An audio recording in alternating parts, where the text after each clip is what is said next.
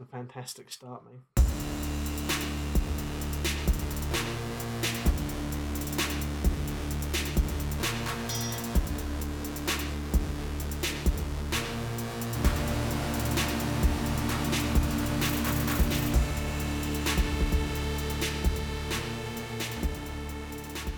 Greetings, one and all. You're listening to another Icky Procast, Season 2, Episode 04, if you were to be torrenting this. Um, quite clearly, you're probably not, though. So, you are listening to me once again, Benji Jackson. Hi, how are you? No Jamie this week. Instead, we turn to uh, my beloved wife, Ms. M- Ms. Mrs. Mrs. It's a difficult one, isn't it? Yeah, a bit. It's like when you're married, it's Mrs. But who? Who? You're not a Mrs. You're a Ms. I'm a ma'am. Anyway, it's Maeve. I talk about Maeve enough, man. Hi. uh, I really wish, Maeve, that the first podcast. I mean, we, you're no stranger to the podcast because we did that whole Muzai retrospective thing a couple of years ago, Oh, which kind of right. kick-started my love of doing podcasts. It was Maeve Monroe Yeah. or Maeve Tut. Okay, shh. Um, how about just Maeve? Just move. mono monosyllabic is that how we've we've had a lot of lot of caffeine and nothing more than that today. Um but yeah Maeve look thank you so much for coming on the show. I talk about you quite a lot.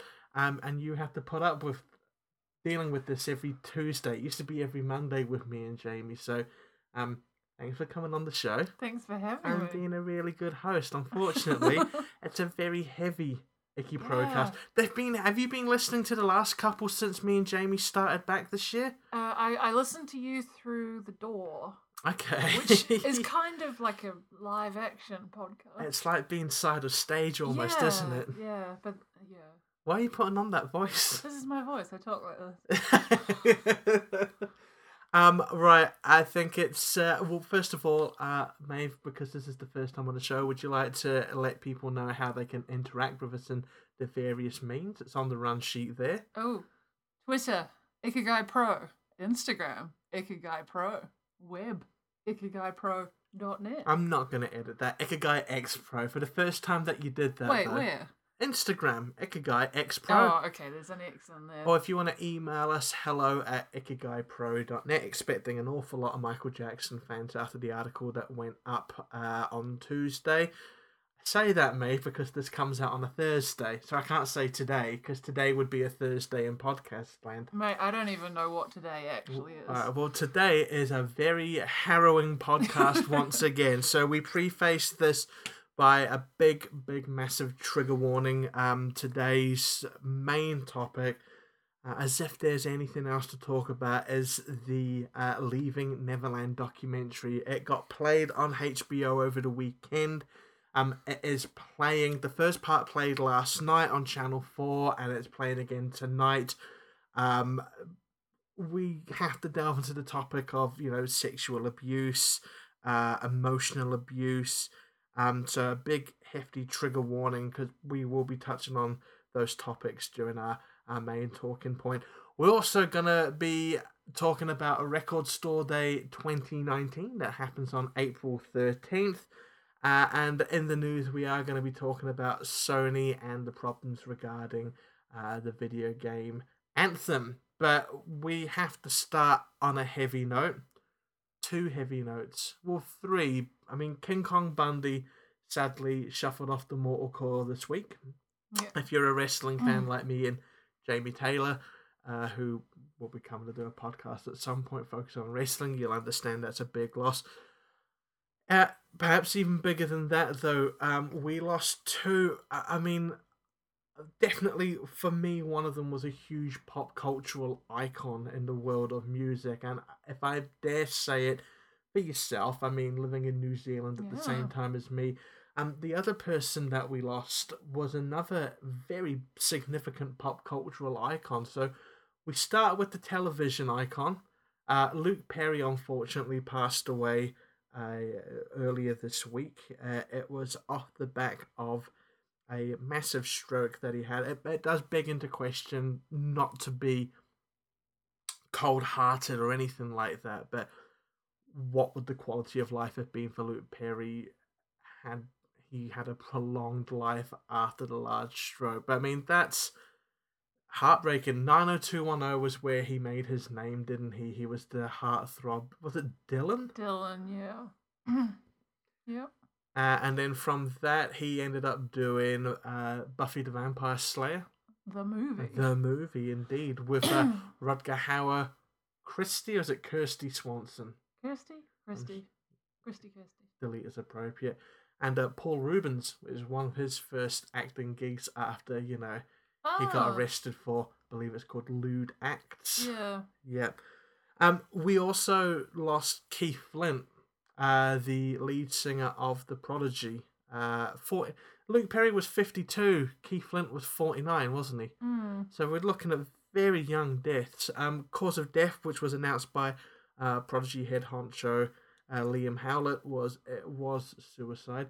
You raised a very interesting point when we talked about this off air, though, Maeve. You said that uh, Keith Flint was quoted at one point saying that um, when he's had enough, he'll just end it. Is that true? Yeah, I can't remember where I read that, but it must be true. It was in an article I read about him. Uh, an article overseas or an article? I think it was Guardian. I can't recall. Um, uh, I mean, uh, feel free to chime in because I don't want to completely consume the podcast with my own voice. But um, uh, any any memories of uh, well, Luke Perry to begin with, because you're a big big fan, a big big consumer of television. I am, yes. So, uh, so I mean, what about Luke Perry? Any Oh, favorite mate. moments? Honestly, my first thought was my friend had two sets of 90210 Barbie dolls, Okay, and Dylan was always my fave. over Jason Priestley.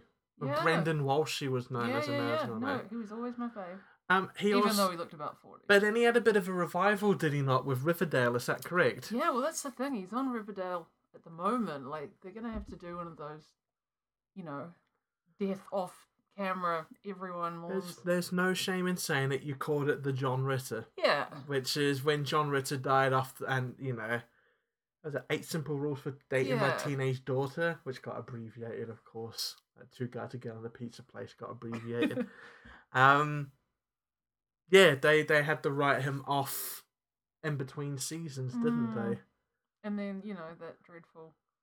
Oh, yeah, they did. Oh, everyone's sad. You reckon they dealt with that a bit heavy-handed or not? I mean, what else can you do when your main actor dies? stop the TV series was one of the trains of thought. Well, there is that. But then the problem is that it was such a behemoth that it would be like cancelling the Big Bang Theory almost if one of the members left. Mm, But I think the big difference here is John Ritter died. mm. Could you have continued without? He was the integral part of the show as Yeah. well.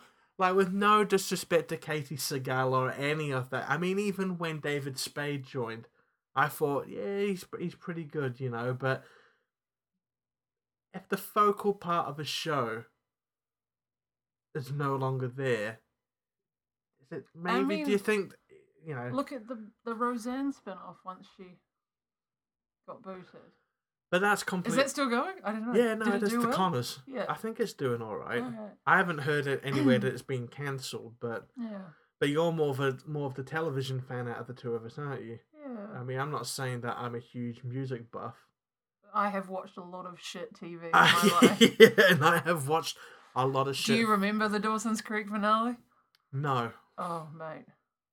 Mate. but then I've watched a lot of shit films as well. Yeah. Yeah, I mean, like, did you go through a phase? No, because you you were in New Zealand, so that doesn't count. But I went through a phase at university where I'd go to Poundland stores, which you are familiar I with am. now. I've heard of them. So you are you fam- I mean, you're familiar with the Poundland store DVD now, which is the repurposed DVD of like, oh, that did all right in the cinema. Like, not Magic Mike, but Step Up to the Streets or some junk Yeah. like that.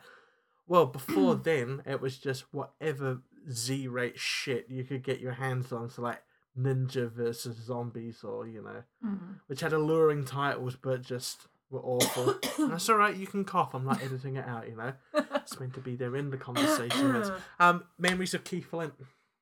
I, once again, it just took me right back to the first time I saw the Firestarter music video. I think it was new release music videos on Channel Two back in New Zealand. I mean, it was that that was an iconic moment. I mean, I, not to take away from Luke Perry, it's sad, but I really wanted to get into the guts of like, you know, the, this death of Keith Flint because I'm not saying Luke Perry's death is not significant. You know, Mm. I mean, they're both very, very sad situations.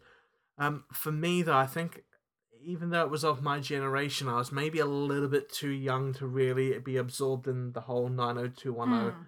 fandom. I mean, I, I mean, knew- I was too young. I don't know why I was watching it. I bet at a young age, Where you was know, my mother? but at the same time, it was like cornerstone viewing in New Zealand. I mean, I regret not putting that in the article that I wrote about my viewing habits in New Zealand.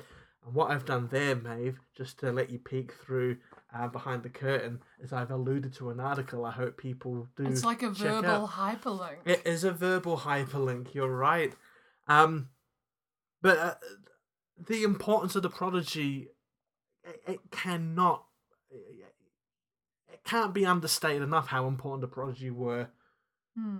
to the music industry because for a lot of people, along with White Zombie or Rob Zombie, the Prodigy had an incredible crossover effect where dance fans and rock fans all kind of united, and they did. A lot of people are saying the Prodigy did bridge that gap between rock music and dance music. You know, it was the dance music that, as a metal kid, you, Mm. it was acceptable to Yeah. listen Well, it to was- it was- when it everything was was, that- tribal. You It was know? that punk rock spirit, wasn't it? It was punk rock attitude with dance. Yeah, and it was interesting the their development because experience was all about Liam Howlett's experience and with rave culture. I mean, you've had to put up with me listening to Prodigy an insurmountable amount of times since we started going Yeah. out, you know. Um, but I'll always go back to Jilted Generation because that's when Liam Howlett started messing around a lot more with guitars. And a, lot, a couple of people might say that um, a couple of the tracks off Jilted Generation um, veered more towards industrial music than it did dance music because he's incorporated big beat along with like the melancholic guitar parts. It was heavy, Yeah. is essentially what I'm saying. Then Fat of the Land came out in 1997. Good year. Very good, year. So look, very very sad. Keith Flint, Luke Perry, you have been cornerstones in many of a millennial and even a Generation X's life, and It's So- sort of been just bad millennial news, hasn't it? I think we should we should call this. You'll never afford a house, and all your favorite '90s icons are dead. I refuse to believe this idea that oh 2019 is going to be another shit year. It's not really started off very I good, mean- though, has it? It's it's been bad since David Bowie went. Let's be honest. But we keep losing it. Who do you reckon's going to go next? thing I don't want to do a Deadpool. I, I, don't. I think the thing that we just have to accept is people die all the time. But 49 and 52. Yep, young babies die. Well, that got dark. no, but everyone dies. So what's your point? Like these people are just well-known people. Regular people die all the time.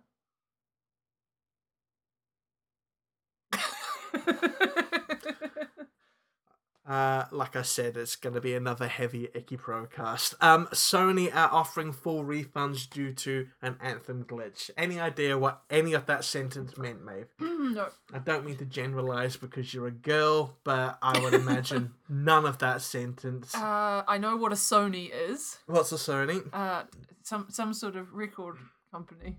Yeah, they also produce Movies. That's right. and also high quality video gaming equipment.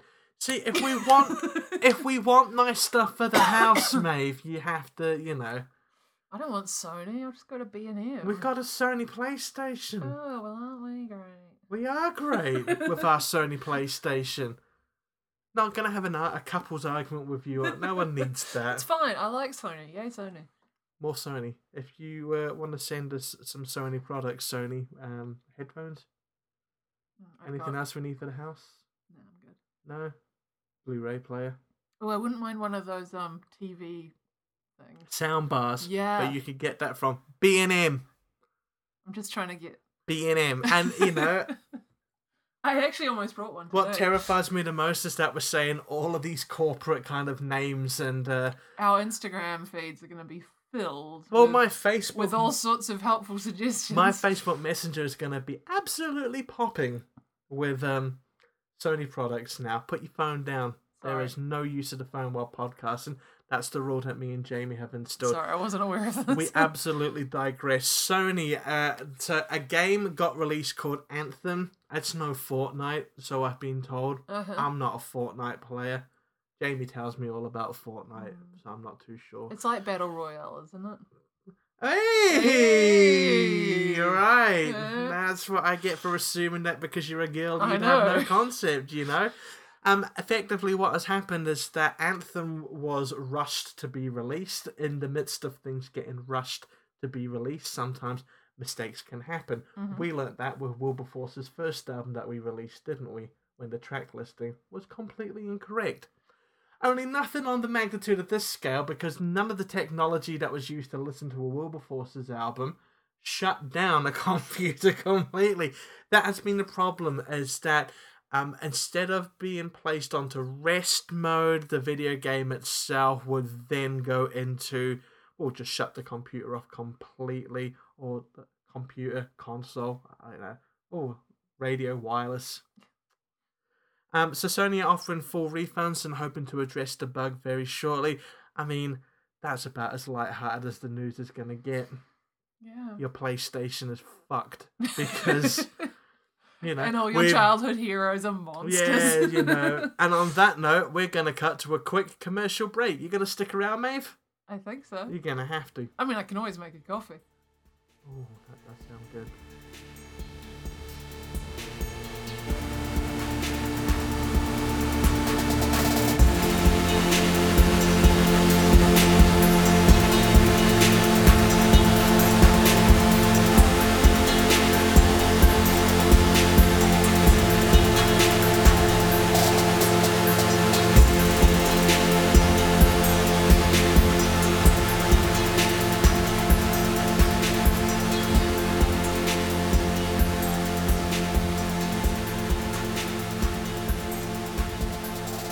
Okay, and uh, welcome back, and thanks for joining me once again, mate. How was your coffee? Um, Non-existent. yeah. I was too lazy to walk downstairs. Okay. Um, I can't emphasize this enough. Uh, trigger warning: this next segment will contain themes that regard uh, child abuse, sexual abuse, pedophilia. Um, so those of a sensitive disposition, going to give you a couple of moments to turn everything off now. Um, tune in next week. Uh, we'll probably have something a bit more lighter. And uh, take care. But we'll give you guys and girls a minute now to do that, or everyone, you peeps, to be gender inclusive or non binary inclusive, should I say. Yeah. You still there? Cool. Uh, the life of Michael Jackson has always been one shrouded in intrigue, scandal, gossip, and controversy. Uh, throughout his life, I'm sure you'll agree, Maeve, he's been dogged by the press for his uh, eccentricities. Have I pronounced that correctly? Eccentricities? Ah, thank you, Maeve. Eccentric. Eccentricities, yes. And the allegations of improper conduct. Uh, in Death, this continues with Leaving Neverland, perhaps the most damning piece of film to detail the extent of the abuse Jackson has alleged to have perpetrated. Focusing on Wade Robson and James Safechuck, two boys who had previously stated in court Jackson did not molest them. Uh, the four hours HBO and Channel 4 documentary is yet another circus around the superstar. And let's be honest, growing up with Michael Jackson, it was always a circus around his personal life, wasn't it? Yeah. So, where do we stand now regarding Jackson given such damning evidence? Can we reconcile the artist from their art on this occasion, or is the crime too uncomfortable and deviant to ignore? And what are the countless Michael Jackson fans who still to this day debase, refute, and disparage any shred of evidence pertaining to their heroes' indiscretions? I think the first thing I have to say, Maeve, is did you manage to watch the rest of the documentary? Because if I can just be you know, be honest and open for a minute, Mm. you were very uncomfortable watching it when we first started. Oh yeah, you? it was not enjoyable in the slightest. I only watched half of the the first uh episode. Okay, but you've part. you've you've read I've um, read I've read the spoilers and the summaries and, in the summaries. and what's your take on everything from what Oh. you've read? It's horrific, isn't it? Like in the I don't know, it's like I've always I don't know why I've always thought, oh, he's innocent. Like he's just misunderstood. It it was the first time I really thought, yeah, actually, he's a big old dirty creep. It's it's complicated, and I know people are gonna probably think that's a ridiculous statement to make, but I do think that, uh, and we've talked about this off air. Of course, we do because we had dinner together tonight. um, it's I think it's complicated because it, it it goes back to that constant media circus that gr- I mean, growing up, Michael Jackson Hmm. was our superstar. He was our Elvis. or our Beatles, you know. Elvis was also a pedophile. So Wow, okay. You know, that is true. it's true. That is factually true. David Bowie. But to this extent, like like grooming those boys. Yeah, well, it was it was grooming, but the the circus that has always surrounded Michael Jackson Hmm. has always offered out a sense of misinformation, Yeah. and I, I mean, it, you know, in the in the article that I that I wrote, I did touch upon the uh, the idea of how in this day and age he could not have gotten away with with what's happened. If indeed it did happen because these are all allegations just so the jackson estate don't come after us directly you know. And these are all allegations that have gone on the record through leaving neverland and through various other accounts as well that are out there you know. We'll point to some links um, on the website or on our youtube channel uh, if you want to look out for it yourself but that's the problem is that the media circus and just the complete misinformation that's gone along with Michael Jackson's life. For me, it was hard to believe that he would be capable Mm. of such things. That does make me feel abhorrent that just because of the nature and the public persona of a character, and perhaps it is a character, Michael Jackson, the character versus Michael Jackson, who these families got to meet. Even now, I'm still debating. You know, I believe that yes, he was capable of doing these things, but given how clued up his legal team are and the spread of misinformation, can you appreciate why some people might still have an ambiguity Mm. or an ambivalence, should I say, towards you know the, these accusations? Because it's you know part of my language. Pretty fucking devastating the evidence that's come to light through this documentary. I think it's I mean in the past, like, you know, when he was first on trial, the original I can't remember the boy's It was name. wasn't it Gavin Gavin Yeah, Avizola? Something like that. Yeah. Like I don't remember hearing like any details about excuse me That's okay. about what actually went on, you know. But I think with this, just hearing the words come out of those men's voice, mouth. Yeah, sorry, That's all right. speak English properly, move. It's okay. um, I don't know. It's just shocking, but think it was the graphic nature in which they detailed, you know. I mean, it, there's always been something not quite right about Michael oh, Jackson. And I think, for, I mean, I will be the first to put my hands up and say that at times I defended Michael Jackson by saying that he didn't have a childhood. This is a state of arrested development. He, you know, but then that's the excuse that his handlers used on Uh, which was which yeah which his handlers or his legal team probably his whole team. because whatever comes sycophants. whatever comes out well they're not going to bite the hand that feeds and let's be No. honest like the jackson sandwiches there's a lot Mm. of sandwiches going around with that sort of payola you know um it is that misinformation though i mean he's got perhaps one of the most savage legal teams out there who i would imagine their sole purpose is whenever something comes out michael just ignore it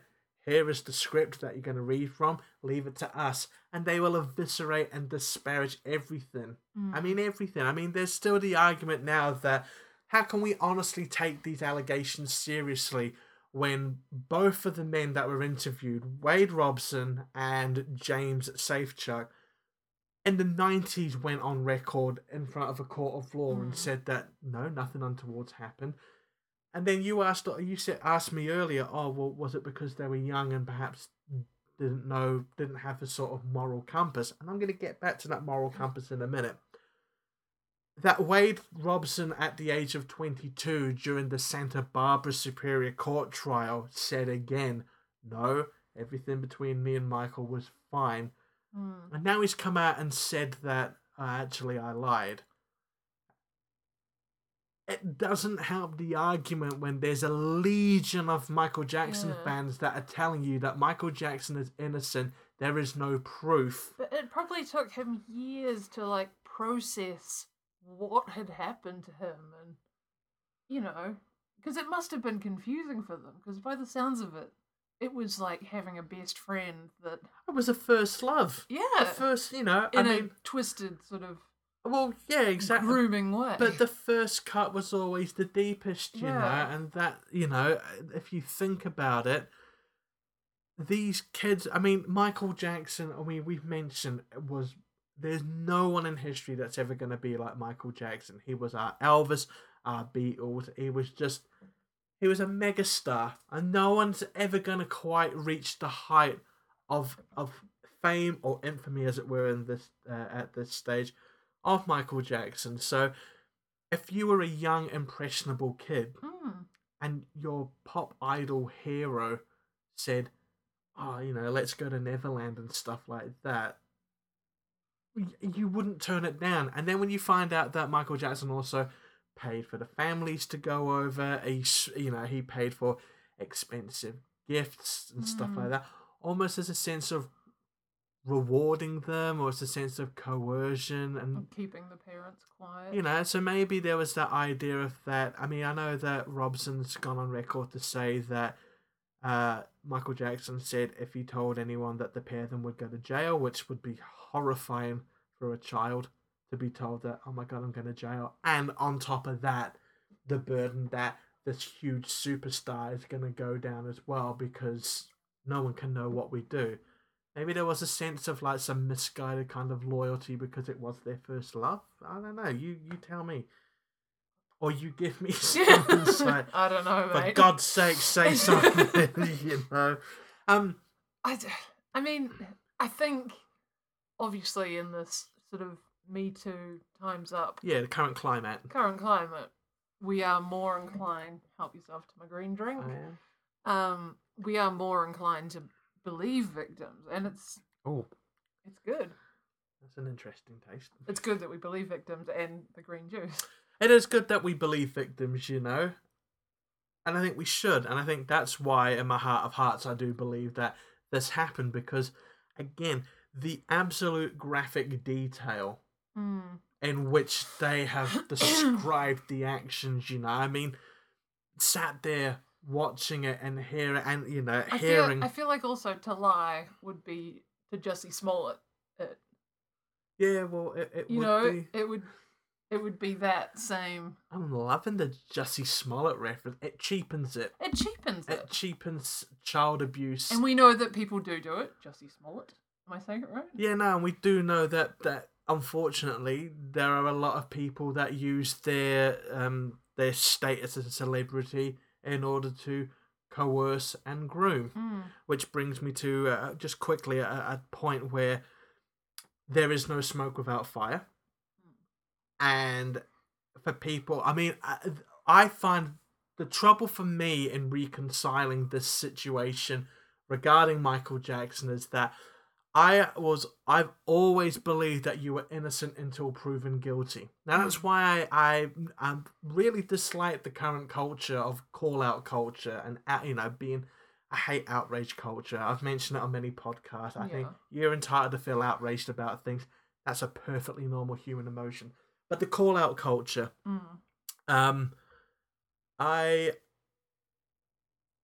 there seems to be like the public, the court of public opinion dictates that no, you're guilty until you get found innocent, which is fucking awful. In that Mm. case, then you know, like the the Salem witchcraft trials were completely justified by that element alone. You know, like they're witches. Oh, but they they died and proved not to be witches. then they were innocent, weren't she they? floats, and she's a duck. Um, but yeah, I I I find it hard because in the court of law, he was found not guilty. For that one. So was Jimmy Savile.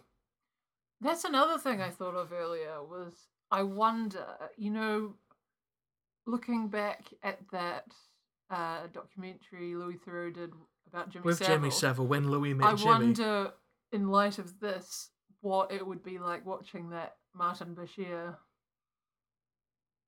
um, Michael Jackson thing. But he got accused of yellow journalism because of that, and even Yeah, I but- made mention of yellow journalism. You know, what's, because- what's the definition of yellow journalism? Oh, it's Pardon just my ignorance. completely skewed journalism, you know? Yeah. It's kind of like he's got. Martin Bashir went in with an agenda, and that agenda was rather than show the glamorous and quirky life of Michael Jackson, he went in and kind of cut everything together to present this absolute.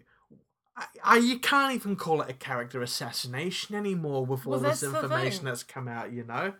Yeah, I think you raise a good point that it might be worth going back to that yeah. now. Maybe we should have a watch tonight. Maybe we should. Maybe you know, we just should. to to ease into sleep. Oh yeah, because life isn't more complicated enough. I'm finding it hard to sleep with the screaming voices. You know, you, you- there's a good point there, and so I I find the trouble of. I, I, I, I, I'm, I'm positive that he did it now. I'm positive. I do not believe now about the idea of, you know, he had a child. He didn't have a childhood, and he just wanted to relive his childhood just Yeah. because of, again, how graphic in nature they were. Talking about um, Michael Jackson's turn-ons. Like at one point, one of the boys, had, you know, I'm sorry, but bent over Ugh. spread his cheeks apart while Ugh. Michael Jackson pleasured himself, you know. You can't make that stuff up, but then there are apologists out there, Michael Jackson fans, who will turn around and say he borrowed that from some sort of fan fiction. And the, man, the Michael Jackson fandom is fucking insane. It is cult like. You've, you've read the article, right? Yeah, yeah. So you would have seen the screen grabs I got of the Michael Jackson Reddit, which showed every which way in this day and age that someone can destroy Mm. the credibility, including going on IMDb and, and down voting it. But everyone everyone knows that. That's what the problem's been with Captain Marvel because Mm. no one likes Brie Larson, so downvoted before we've seen it. But how can they justify if it was their child that it happened to? Can they then justify the actions? Can they can they justify it whatsoever? And this goes back now to when I was talking about, you know, the the moral compass because the parents that they interviewed in all honesty thought that there was nothing untowards happening. Mm. It's a 30 something year old man with like a 10 to 13 year old child. Does some of the responsibility fall on the parents then for acting in such a, a naive way? Was it Mm. poor parenting? Yeah. Okay.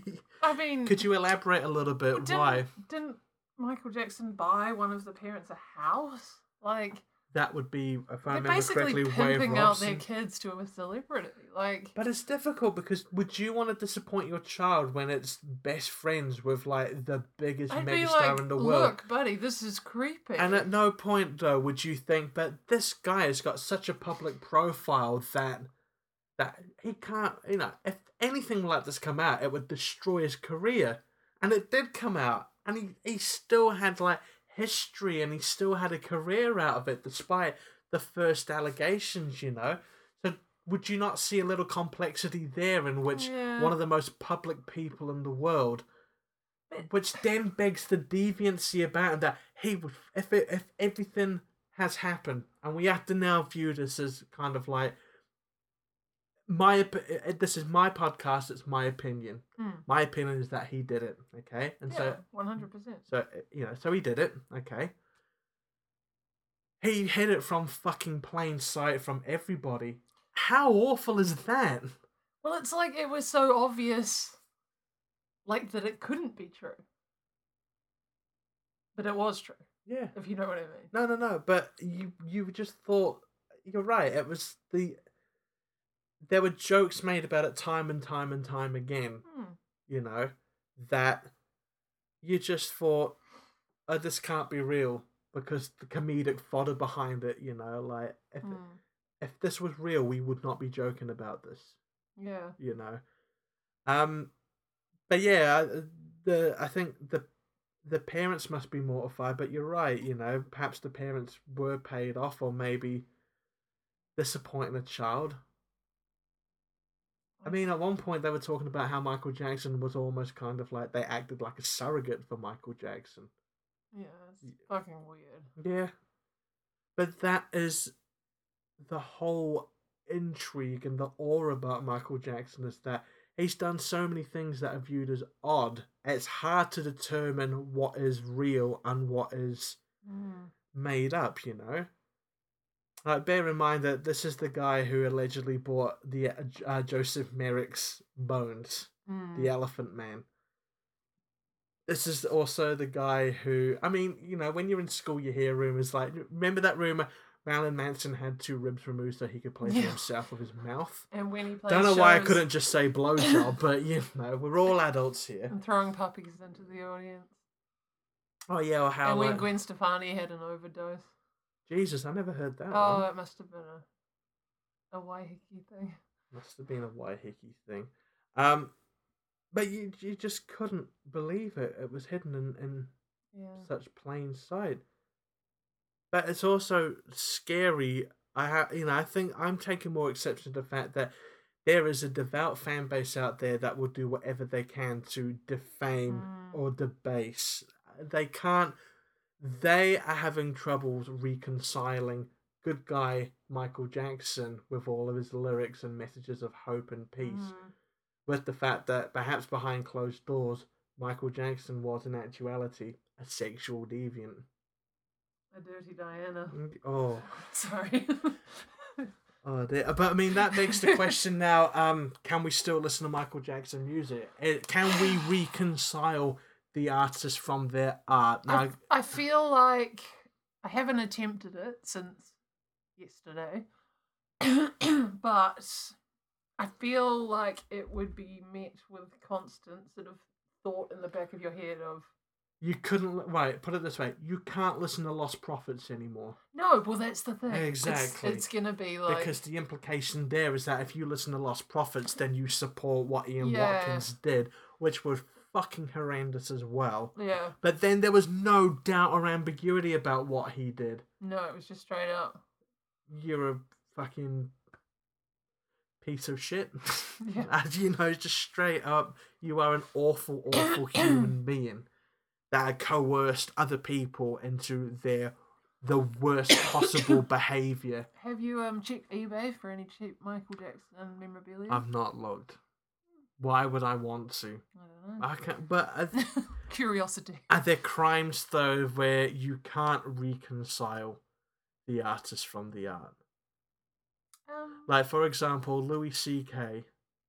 is Mhm. always a popular one that we Yeah. come back to with Yeah. this. You know, um, in his position of power, and then he he basically exposed himself and jerked off in front of women. You know, but I myself can still listen to his stand-up shows because I reconcile the fact that he is a piece of shit, or that or that this ha- you know demonstrated us that yeah, even off stage he is every bit like his character on stage because he's not a Mm. character. He is just an awful human being that observes how awful he is. yeah. But Some might say narcissist.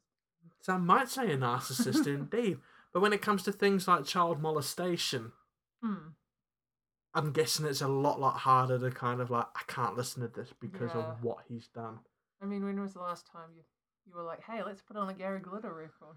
Oh, that's very true. Which is, I mean, like, ah. oh, because you can't listen to Thriller, Oh, and there is no a more Earth song. no, and there is an absolute like glut of Michael Jackson's. I mean, we grew up. He was a big, big part of our musical lives, you know, Yeah, man, I thought he was gonna heal the world. which made it even more damning Mm, and even more difficult to reconcile. Maybe that's what's happening with his fan base, though. mm. Maybe they're having difficulty reconciling Oh, yeah. this. You know, um, so as far as you're concerned, we should no longer be listening to Michael Jackson. Well, I mean, you can listen to it, I guess, but You have to. I think it's we listened to Elvis, and you made a good point because Elvis legally Well, adopted yeah. Priscilla until she was of a certain until she was of the age of consent, Yeah. and then married her. but So you know, as I awful as it sounds, like- that is le- he, that is basically legalized paedophilia yeah. that he engaged but I, I feel like there's, there's Theore- some level allegedly. of consent, maybe.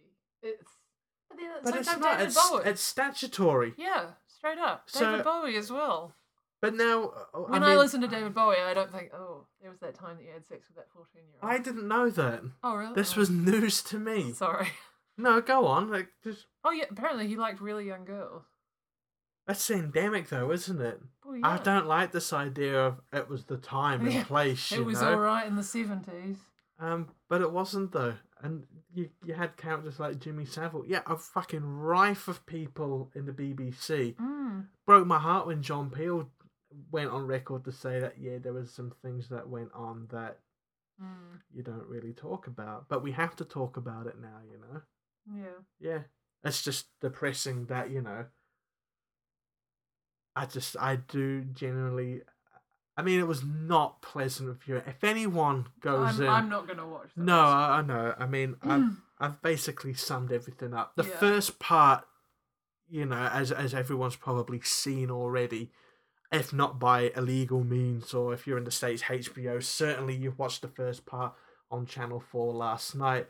Um, the first part was so unsettling. Mm. It was. It was horrifying. And the second part was unsettling because the second part focused on everything that happened post those relationships. Mm. It's not as grueling as Is it right the to call them first. relationships?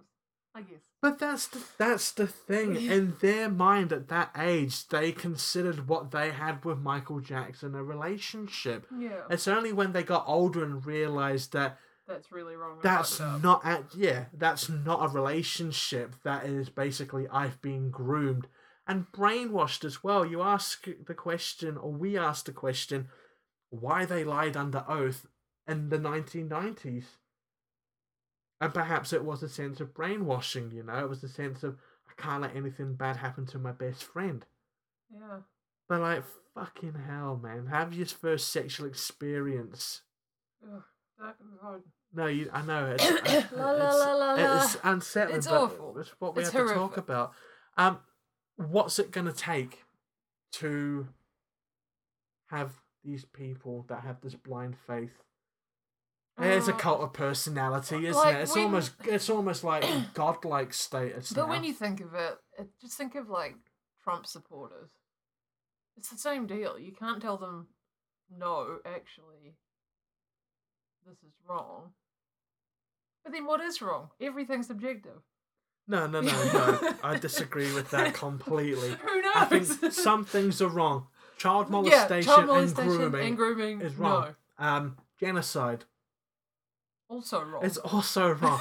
so, you know, you might say subjective, but if somebody turned, at no point have I ever turned around to anyone who denied the Holocaust. And I have been in situations where people have denied that. At no point have I gone, what a charming little quirk that, you know, at the end of the day, he doesn't believe something that's horrific or he doesn't think it's a big deal, you know? but he probably also believes the Earth is flat. Or it could be a she before the Oh, yeah. Tuscoma fucking rumours start up again. Uh, I am just bringing up Michael Jackson's uh, official Reddit. Uh, and amongst all of the things they've kicked off, they're up in arms now. We should cancel Ellen DeGeneres and her show. which could be considered as homophobic by Yeah. today's standards as well. Um, that they should cancel Oprah Winfrey because Because Oprah did the after show. she did, which could be considered racist as well. No, it's not racist whatsoever. I'm just having some fun. It's the climate to have some fun finally. Corey Feldman defended it. That was another argument that I saw the fans make. Well, Macaulay Culkin and Corey Feldman have both said that he never acted untowards them. Not every child he meets is going to get molested. And I know I could have, uh, that's a very heavy handed way of saying that, but he was clever, he was manipulative, which makes it even more devious because he knew he picked the right kind of. But how Candidates. can Corey Feldman say that in his lifetime in Hollywood he's been abused by men, but then don't believe these people because Michael Jackson was my friend? Well, you can't do it. Yeah. It's unfair. You can't say that someone's allegations of abuse are, are a work of fiction or a flight of fantasy because it, it, it, it doesn't suit your your personal kind of um, relations with people, you know? yeah. It's like the whole Lena Dunham situation when one of the writers of Girls was accused of sexual misconduct. Lena Dunham came straight out and said, "This is one of the three percent of cases where you know a false accusation's made." And then she came out and said, "I lied, and I should have taken this a lot more serious." You know, just because the narrative does not fit your own personal growth or your friend's personal growth Mm. you know, it's unfortunate. You know, if I had a friend that did something absolutely disgusting, it's unfortunate, and I would have empathy for that friend. I really would because there's something wrong, but I'd still say that they were guilty. If I Mm. if I knew someone that like had you know hit someone in the car and drove off, and they came up to me and went, "I I, I killed someone in a hit and run," I'd be like, to the cops. I am going you to the cops. You know this is you know, which plays into the moral compass once again. Yeah. And I think that's what we're missing now is we're missing that kind of morality. It's g- girls that are saying that Chris Brown raping a girl can't be possible because, you know, it's never rape with Chris Brown. Have you seen any posts like that? I, I keep away from posts like that. Yeah, well, it's a good because it is. It is. Is this what's happening on Facebook It's at the moment? depressing. Twitter. Twitter's the echo chamber at the moment. I, you know? I only follow the Guardian. Oh, well, that's probably a pleasant, pleasant thing. It's a great thing. My liberal bubble. I think we should take a deep breath. Yeah. Um, you know, I, I think it is also important to say that if any of these matters have affected you, um, I mean, I can honestly say this. You know, we can't say this through experience. You know, we've got no agency to do that. We have got the power of advocacy, though, and if you've been ever affected by anything that we've spoken about this far in the podcast, be it um, Keith Flint's suicide has affected you, uh, uh, be it all the kind of topics that we've raised discussing leaving Neverland and the God, pantheon of life is just a big trigger warning at the moment, isn't it it? is, but you know, don't be bleak. Like I've said in almost every podcast, you know, there are people that have walked in the same shoes that you have, you know, and that have survived, you know. And if you ever need any help, it is out there. So if any of the themes that we've discussed so far in this podcast have affected you, um, please go out, you know, go on Google, look for local uh, advocacy groups, look for you know, in America, you have RAINN. In New Zealand, if they've not cut all the fucking funding to rape crisis hotlines since we left, you know, um, search it out. In the UK, Samaritans, there are a number of people there that will offer you the counsel and the help if you need it. And you're never going to be alone. So, with that, we're going to take a little break, recompose ourselves, and when we come back, we'll uh, enter into the lovely world of consumerism.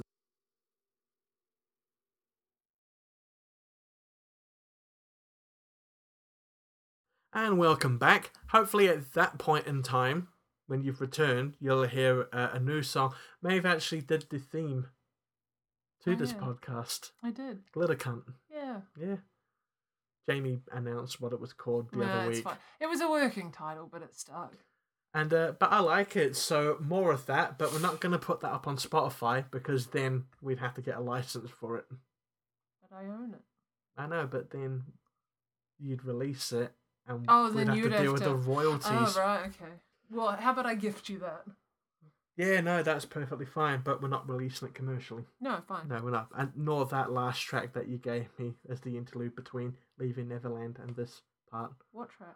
Exactly. I'll have a I'm look getting through very my. meta referential I'll have here, a look through I? my uh, GarageBand files. and- Oh, I'll have a look through the myriad of compositions that I have made at Maid Monroe of Faux Machismo, soon to be fame. Any plugs you want to do before we go on a record store day? I'd much rather Uh, plug you than, you know. Uh, okay, here's one. Um, my band wants to play some shows in Leeds. Yeah. Am I still your booking agent? Oh yeah, I think so. Okay, right. You might want to run that past yeah, I'll Anna. ask. I'll ask Anna. Okay. Um, we want to play some shows. We've played one show. I think we were all right. Yes, that's a good plug. Yeah. That was the best plug that you could have done. So where can people find you, mate? Uh, well, I think we're on Facebook, You are. but I don't have a Facebook, No, you don't. so I, I won't see the message. Okay. Um, Well, they- Instagram, or they could jump on the Muzai group on Facebook. or just go to Ikigai. Yeah, we could do You that. can get ask Benji. I keep forgetting that we can insert a link down the bottom of this podcast as Ooh, well. verbal hyperlinks. Ooh, I like that verbal hyper. Thank you. Um, Record Store Day, April thirteenth, two thousand nineteen, because it's two thousand nineteen right now. hmm Um, ah, part of me's a little bit cynical. I, don't- I, I don't want to put on my Muzai hat. Don't want to put on the record label hat. Um, but Record Store Day's a thing now. It's become ubiquitous. hmm Um, either one-off special vinyl releases or or stuff like that. Do you not feel jaded as a musician about the idea of Record Store Day? Shouldn't every day be Record Store Day? It should, and every day should be Valentine's Day. Oh, when you love your lover. That's um, nice. no, but When you love your lover. yeah, Ah, we needed that uplifting I thing. know. Can you come on and do more podcasts with that uplifting uh, rhetoric? I'll try. I, I don't know where that came from because I am actually having a really shit day. You were staring into my beautiful blue I eyes. was. Thank you. Um, as you were saying, uh, what was I saying? Uh, record store day. every day should be Record Store Day, Um, much like every month should be New Zealand Music Month, which maybe UK viewers, viewers, listeners, Audio viewers. or if they're watching it on YouTube, I guess they're viewers, yeah. Um, don't get. I don't know. Like I, I don't have the money to spend all this, this cash on obscure releases. But then a recent, I've got rent to pay. a recent, don't we all I've all? got a full time job to work. No, don't we all? Well, every moving swift like a recent article came out that showed that vinyl and CD sales are doing better than iTunes. Are people still doing vinyl?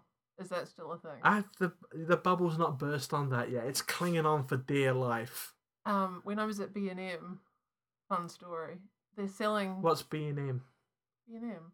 Yeah. The shop. Well, some people in New Zealand don't know Oh, what B and M is. It's kind of like the warehouse. It's like the Wadi Fadi. It is, but Yeah. like super.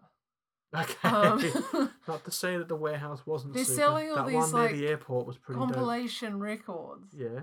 Right. Compilation records. Yeah, like vinyl. They're selling vinyl, and it's like six pounds a piece. Compilations of what? Like sort of like classic rock and roll and things like that. Really? Yeah. Six pounds a piece. Yeah, B and M. They're running at a loss. Remember when Sainsbury's got into the vinyl game? Yeah. Well, this Yeah. is the thing. Remember when Sonic Youth released an album for Starbucks? Oh, yeah. The fuck has happened to our childhood heroes? Michael Jackson, Sonic Youth. Honestly, like I was devastated when Thurston and Kim broke up. Mm. You know, had a hard time. I dealt with that. Apparently, um, Thurston had a porn shown for young girls. Not young, young, but record store day, right? That's what we're talking about. Um, some of the highlights this year, and I quote from the BBC because, to be honest with you, the list goes on and on and on. Every person just releases on record store day. Yeah. It's a gimmick. It is. Yeah, but there are some pretty cool gimmicky items. To be honest with you, Let me guess. go on. The White Stripes are releasing something. You know limited this. edition You know this. window pane. You know. You know you have this. to run your fingers down it, and it plays a White stripe. No, it's a chalkboard, and you have to run your nails Oh, down it, and it's sorry. like you know. eh, well, probably one of the awful Jack White projects. That one would be, you know, definitely not the Raconteurs, but No, he's releasing uh, his uh, Third Man Records are releasing a tiny little turntable with um the White Stripes discography on three inch vinyl. Mm. How do you cut to three inches? What is the point in it other than to There's a sell it lot- on record store day? There's a lot you can do with three inches, but putting music on it is probably not. That's right, Maeve. A dick joke. Kevin Smith would have done the same thing. Yeah, I'm triggered. Sorry. I did give you a trigger warning at the start. I know. Um, some of the highlights, though, according to the BBC, is Mickey Mouse Disco. What the shit's that? It's a disco album of Mickey Mouse. Right. Did you ever get Smurfs Goes Pop in New Zealand? Uh, unfortunately, my sister had it on cassette. Good on her, that. Una. Good on her. It was like hell. Yeah, but it was incredibly popular. Yeah. I loved it until they did a version of Three Lions. I think it was like Smurf and football. Ugh. I did like um I got a little puppy, but then I liked the Technotronics version. I want to Mm. be a hippie, so Yeah. it was interchangeable. Um, more interesting than that is a New York test pressing of Bob Dylan's "Blood on the Tracks." Oh yeah. Yep. Um, Prince's The Versace Experience, which was a series of cassette tapes that he released when he did a. He was working with Versace, I think, for New York Fashion Week. Is Oh, that, yeah. You're the fashion person. I Have I said that that. right? New York Fashion Week. Uh, at one stage, it fetched over the three thousand pound mark on Discogs on cassette tape. Oh. Because a lot of things are coming out on cassette tape for Record Store Day. Yeah. Even though people mock People do. mock. cassette tapes, I am an admirer poor- of the cassette. poor man's analog, isn't it? It's affordable. It's know? definitely a. It's easy to press onto. Yeah. Come Brexit, we can all just dub over uh, Jive Bunny and the Master Mixers cassette tapes or Alanis Morissette tapes is what we used back in the day. Um, Bananarama, the first of a series of remix albums on vinyl, are Mm. coming out. So you wanted to know when the vinyl bubble is going to burst? Mm. It's getting that way, isn't it? Yeah. Well, I feel like it's something's going to happen with Brexit, and because most of these things are pressed in Europe, aren't they? Well, damn near all of them are. I think the Yeah. biggest pressing plants in the, in Poland or the Czech Republic. Yeah. I had a look at apparently China have a vinyl presser vinyl pressing plant or something like that. Yeah. Um, but then I was informed by Reese O'Loughlin. Mm-hmm. Good Shout old out. Reese. Shout out Reese. Hi. Hey. How's it going? All right, Reese. G'day, mate.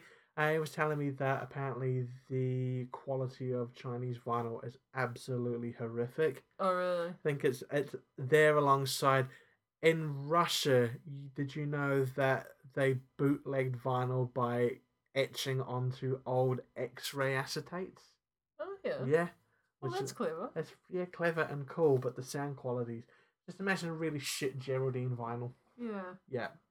And uh, there's also an official release of REM's secret shows at London's Borderline Club back in the 90s when they were touring Out of Time. But they didn't tour. And this is something I only found out about REM when I did some research. They did a year long tour of Green, then Mhm. they were so exhausted that they never toured until Monster came out. Oh, yeah. Yeah. So Out of Time and Automatic for the People, big big albums for REM that put them into the mainstream map. People were familiar with REM anyway because of well, they were part of the Athens scene, weren't they? Yeah. I'm sure they were. Kurt Cobain was a huge fan of Michael Stipe. You know that. I know that. Yeah. Okay. Cool. Just making sure that you know. I know that. I'm aware. right. Um, but yeah, no, they never toured. But apart from they did two shows in London under the name Bingo Handjob, Mm-hmm. and so for Record Store Day, they're gonna be releasing the second night of that show Oh, yeah. officially because it was officially recorded. That's Cool. Bingo Handjob for Record Store Day. Is Muzai Records going to be selling anything Absolutely through the uh, fucking web store? uh, through the web Which is essentially a record store. It is essentially a record store, isn't it? Yeah. Um, no. well, interesting. You should bring that up. I'm hoping to get everything back up by April for the start of the financial year. oh, yeah. This is April 13th. I don't know. Mm. Sell it through Facebook. Facebook Marketplace. Uh, Yeah, but You can sell hand cream and shit. but what have I got to sell? I. I got a lot of a lot of things to sell. I mean, you know, IE Crazy's doing stuff once again, so it might be worth, you know, getting people reacquainted through non compos mentis. But I'm not doing anything specifically for Record Store Day Mm. because I don't know, man. I just think it's a bit of a gimmick, to be honest with you. It's kind of like one day dedicated to reissues and the importance of the record store when there's already documented um, statistics that are showing that people still buy. It's not the concept of physical items that put people off. Mm. It's the fucking laziness of going to a shop to try and find something when you've got Amazon or Discogs. In my defense, Well, I wasn't attacking you, but No. yeah, in your defense, I haven't managed to step foot inside HMV since I stopped working there. well, you know, at one point nobody would have been setting foot in Yeah. HMV. Certainly not the Oxford Street I'm store anymore. Um, but you've been in the Jumbo Records with me, Yeah. but you've never I really always perused. feel like a, a sense of like being judged though. No, it's not. Like I'm always like I'm not that cool. It's not real groovy. Mm, yeah, real groovy was. Not really. I was judged mercilessly at Real Groovy a couple of times by people that towards the end wanted me to interview them for the Groove Guide. That was the amusing part. Hmm. Hmm. I can see your interest is waning, so maybe we should end it there. Yeah. Okay. Okay. Well, thank you for coming on the podcast, Maeve. I know you've got a mobile phone that you want to be affixed to. Well, my watch is telling me I am getting some messages. Oh, is it? Is it? is it in relation to the podcast? Uh no. Okay. It's to do with some sort of British Bake Off show, celebrity edition. I Oh. don't know. I don't know what the kids. God, I don't know what they're into. Um, but look, thank you so much for being on the podcast, Maeve. Um, I hope to have you on again at some point next week. Hopefully, regular programming with Jamie uh, once more. Um, but until then, uh, if you want to follow us, Twitter it's at Ikagai Pro, Instagram Ikagai X Pro, on the web at ikagai.pro.net or hello at ikagai.pro.net. Uh, Michael Jackson fans, if you want to send your hate just straight into my spam folder, go right ahead. And uh, until next week, uh, Kaki Say bye, Maeve. Bye, mate.